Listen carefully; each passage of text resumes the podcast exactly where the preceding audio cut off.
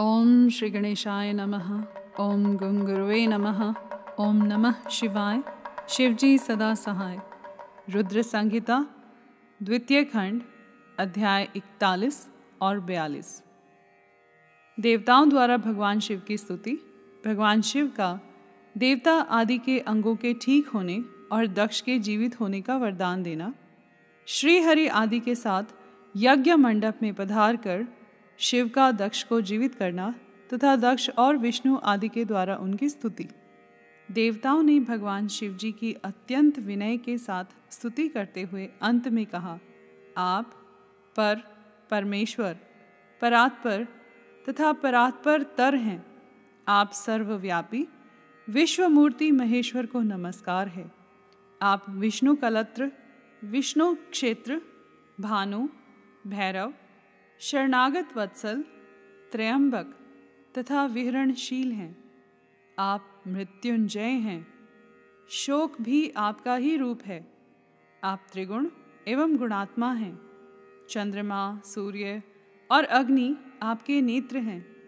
आप सबके कारण तथा धर्म मर्यादा स्वरूप हैं। आपको नमस्कार है। आपने अपने ही तेज से संपूर्ण जगत को व्याप्त कर रखा है।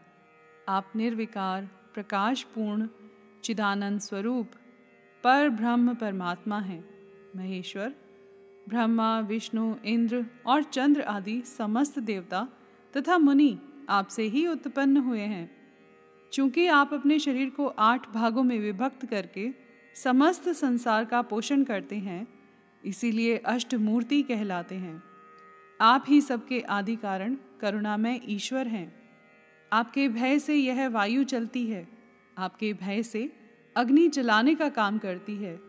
आपके भय से सूर्य तपता है और आपके ही भय से मृत्यु सब और दौड़ती फिरती है। दया सिंधु, महेशान, परमेश्वर, प्रसन्न होइए। हम नष्ट और अचेत हो रहे हैं। अतः सदा ही हमारी रक्षा कीजिए। रक्षा कीजिए नाथ। करुणानिधे शंभो आपने अब तक नाना प्रकार की आपत्तियों से जिस तरह हमें सदा सुरक्षित रखा है उसी तरह आज भी आप हमारी रक्षा कीजिए। नाथ दुर्गेश आप शीघ्र कृपा करके इस अपूर्ण यज्ञ का और प्रजापति दक्ष का भी उद्धार कीजिए। भग को अपनी आँखें मिल जाएँ, यजमान दक्ष जीवित हो जाएँ, पुषा के दांत जम जाएँ और भृगु की दाढ़ी मूछ पहले जैसी हो जाए। शंकर, आयुधों और पत्थरों की वर्षा से जिनके अंग भंग हो गए हैं, उन देवता आदि पर आप सर्वथा अनुग्रह करें, जिससे उन्हें पूर्णतः आरोग्य लाभ हो। नाथ, यज्ञ कर्म पूर्ण होने पर जो कुछ शेष रहे, वह सब आपका पूरा पूरा भाग हो। उसमें और कोई हस्तक्षेप न करे। रुद्रदेव आपके भाग से ही यज्ञ पूर्ण हो, अन्यथा नहीं। ऐसा कहकर मुझ ब्रह्मा के साथ सभी देवता अपराध क्षमा कराने के लिए उद्यत हो, हाथ जोड़ भूमि पर दंड के समान पड़ गए। ब्रह्मा जी कहते हैं, नारद, मुझ ब्रह्मा, लोकपाल, प्रजापति तथा मुनियों सहित श्रीपति विष्णु के अनुनय विनय करने पर परमेश्वर शिव प्रसन्न हो गए। देवताओं को आश्वासन दे, हंसकर उन पर परम अनुग्रह करते हुए करुणा निधान परमेश्वर शिव ने कहा। श्री महादेव जी बोले सुर श्रेष्ठ ब्रह्मा और विष्णुदेव, आप दोनों सावधान होकर मेरी बात सुने, मैं सच्ची बात कहता हूँ। तात, आप दोनों की सभी बातों को मैंने सदा माना है। दक्ष के यज्ञ का यह विध्वंस मैंने नहीं किया है दक्ष स्वयं ही दूसरों से द्वेष करते हैं। दूसरों के प्रति जैसा बर्ताव किया जाएगा, वह अपने लिए ही फलित होगा। अतः ऐसा कर्म कभी नहीं करना चाहिए जो दूसरों को कष्ट देने वाला हो। दक्ष का मस्तक जल गया, इसलिए इनके सिर के स्थान में बकरे का सिर जोड़ दिया जाए। भक्त देवता मित्र की आँख से अपने यज्ञ भाग को देखें। तात पुषा नामक देवता, जिनके दांत टूट गए हैं, यजमान के दांतों से भली भांति पिसे गए, या ज्ञान का भक्षण करें। यह मैंने सच्ची बात बताई है। मेरा विरोध करने वाले भृगु की दाढ़ी के स्थान में बकरे की दाढ़ी लगा दी जाए। शेष सभी देवताओं के, जिन्होंने मुझे यज्ञ भाग के रूप में यज्ञ की अवशिष्ट वस्तुएँ दी हैं, सारे अंग पहले की भांति ठीक हो जाएँ। अध्वर्यु आदि यज्ञिकों में से जिनकी भुजाएँ टूट गई हैं, वे अश्विनी कुमारों की भुजाओं से और जिनके हाथ नष्ट हो गए हैं, वे पुषा के हाथों से अपने काम चलाएँ।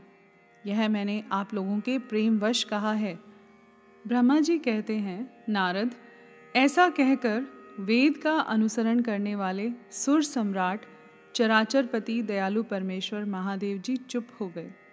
भगवान शंकर का वह भाषण सुनकर श्री विष्णु और ब्रह्मा सहित संपूर्ण देवता संतुष्ट हो, उन्हें तत्काल साधुवाद देने लगे। तदंतर भगवान शंभु को आमंत्रित करके मुझ ब्रह्मा और देवर्षियों के साथ श्री विष्णु अत्यंत हर्षपूर्वक पुनः दक्ष की यज्ञशाला की ओर चले। इस प्रकार उनकी प्रार्थना से भगवान शंभु विष्णु आदि देवताओं के साथ कनखल में स्थित प्रजापति दक्ष की यज्ञशाला में पधारे। उस समय रुद्रदेव ने वहाँ यज्ञ का और विशेषतः देवताओं तथा ऋषियों का जो वीरभद्र के द्वारा विध्वंस किया गया था, उसे देखा। स्वाहा, स्वधा, पूषा, तुष्टि, धृति, सरस्वती, अन्य समस्त ऋषि पितर अग्नि तथा अन्यान्य बहुत से यक्ष, गंधर्व और राक्षस वहाँ पड़े थे। उनमें से कुछ लोगों के अंग तोड़ डाले गए थे कुछ लोगों के बाल नोच लिए गए थे और कितने ही उस समरांगण में अपने प्राणों से हाथ धो बैठे थे।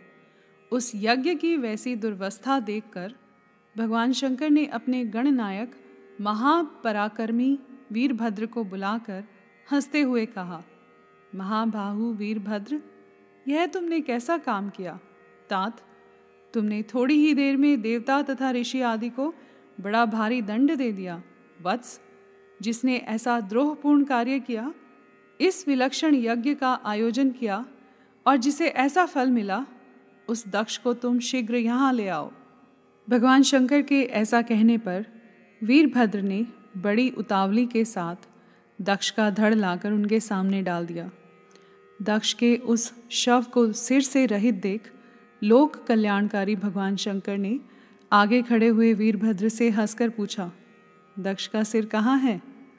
तब प्रभावशाली वीरभद्र ने कहा, प्रभु शंकर, मैंने तो उसी समय दक्ष के सिर को आग में होम दिया था वीरभद्र की यह बात सुनकर भगवान शंकर ने देवताओं को प्रसन्नतापूर्वक वैसी ही आज्ञा दी, जो पहले दे रखी थी। भगवान, भव ने उस समय जो कुछ कहा, उसकी मेरे द्वारा पूर्ति कराकर श्री हरि आदि सब देवताओं ने भृगु आदि सबको शीघ्र ही ठीक कर दिया। तदंतर शंभु के आदेश से प्रजापति के धड़ के साथ यज्ञ पशु बकरे का सिर जोड़ दिया गया। उस सिर के जोड़े जाते ही शंभु की शुभ दृष्टि पड़ने से प्रजापति के शरीर में प्राण आ गए और वे तत्काल सोकर जगे हुए पुरुष की भांति उठकर खड़े हो गए। उठते ही उन्होंने अपने सामने करुणानिधि भगवान शंकर को देखा। देखते ही दक्ष के हृदय में प्रेम उमड़ आया। उस प्रेम ने उनके अंतकरण को निर्मल एवं प्रसन्न कर दिया। पहले महादेव जी से द्वेष करने के कारण उनका अंतकरण मलिन हो गया था, परंतु उस समय शिव के दर्शन से वे तत्काल शरद ऋतु के चंद्रमा की भांति निर्मल हो गए। उनके मन में भगवान शिव की स्तुति करने का विचार उत्पन्न हुआ, परंतु वे अनुरागाधिक्य के कारण तथा अपनी मरी हुई पुत्री का स्मरण करके व्याकुल हो जाने के कारण तत्काल उनका स्तवन न कर सके। थोड़ी देर बाद मन स्थिर होने पर दक्ष ने लज्जित हो लोक शंकर, शिव शंकर को प्रणाम किया और उनकी स्तुति आरंभ की। उन्होंने भगवान शंकर की महिमा गाते हुए बारंबार उन्हें प्रणाम किया। फिर अंत में कहा, परमेश्वर, आपने ब्रह्मा होकर सबसे पहले आत्म तत्व का ज्ञान प्राप्त करने के लिए अपने मुख से विद्या, तप और व्रत धारण करने वाले ब्राह्मणों को उत्पन्न किया था।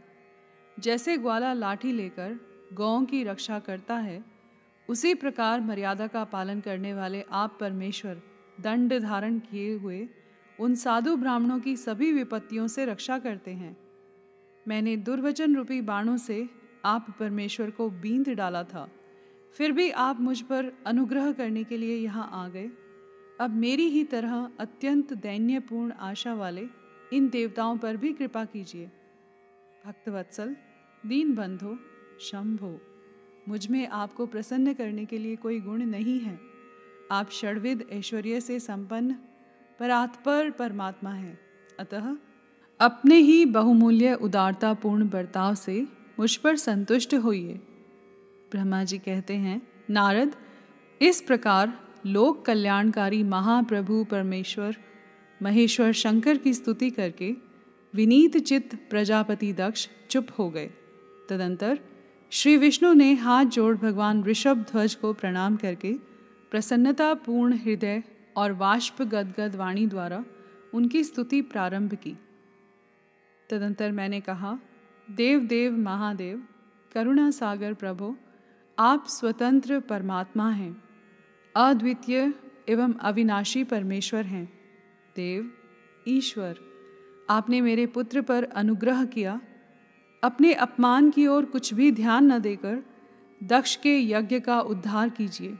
देवेश्वर, आप प्रसन्न होइए और समस्त शापों को दूर कर दीजिए।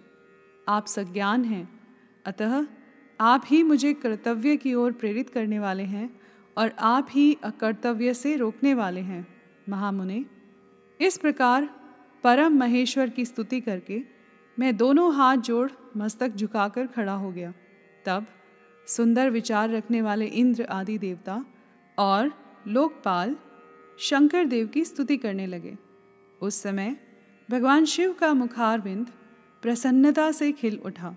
इसके बाद प्रसन्नचित हुए समस्त देवताओं दूसरे दूसरे सिद्धों, ऋषियों और प्रजापतियों ने भी शंकर जी का सहर्ष स्तवन किया।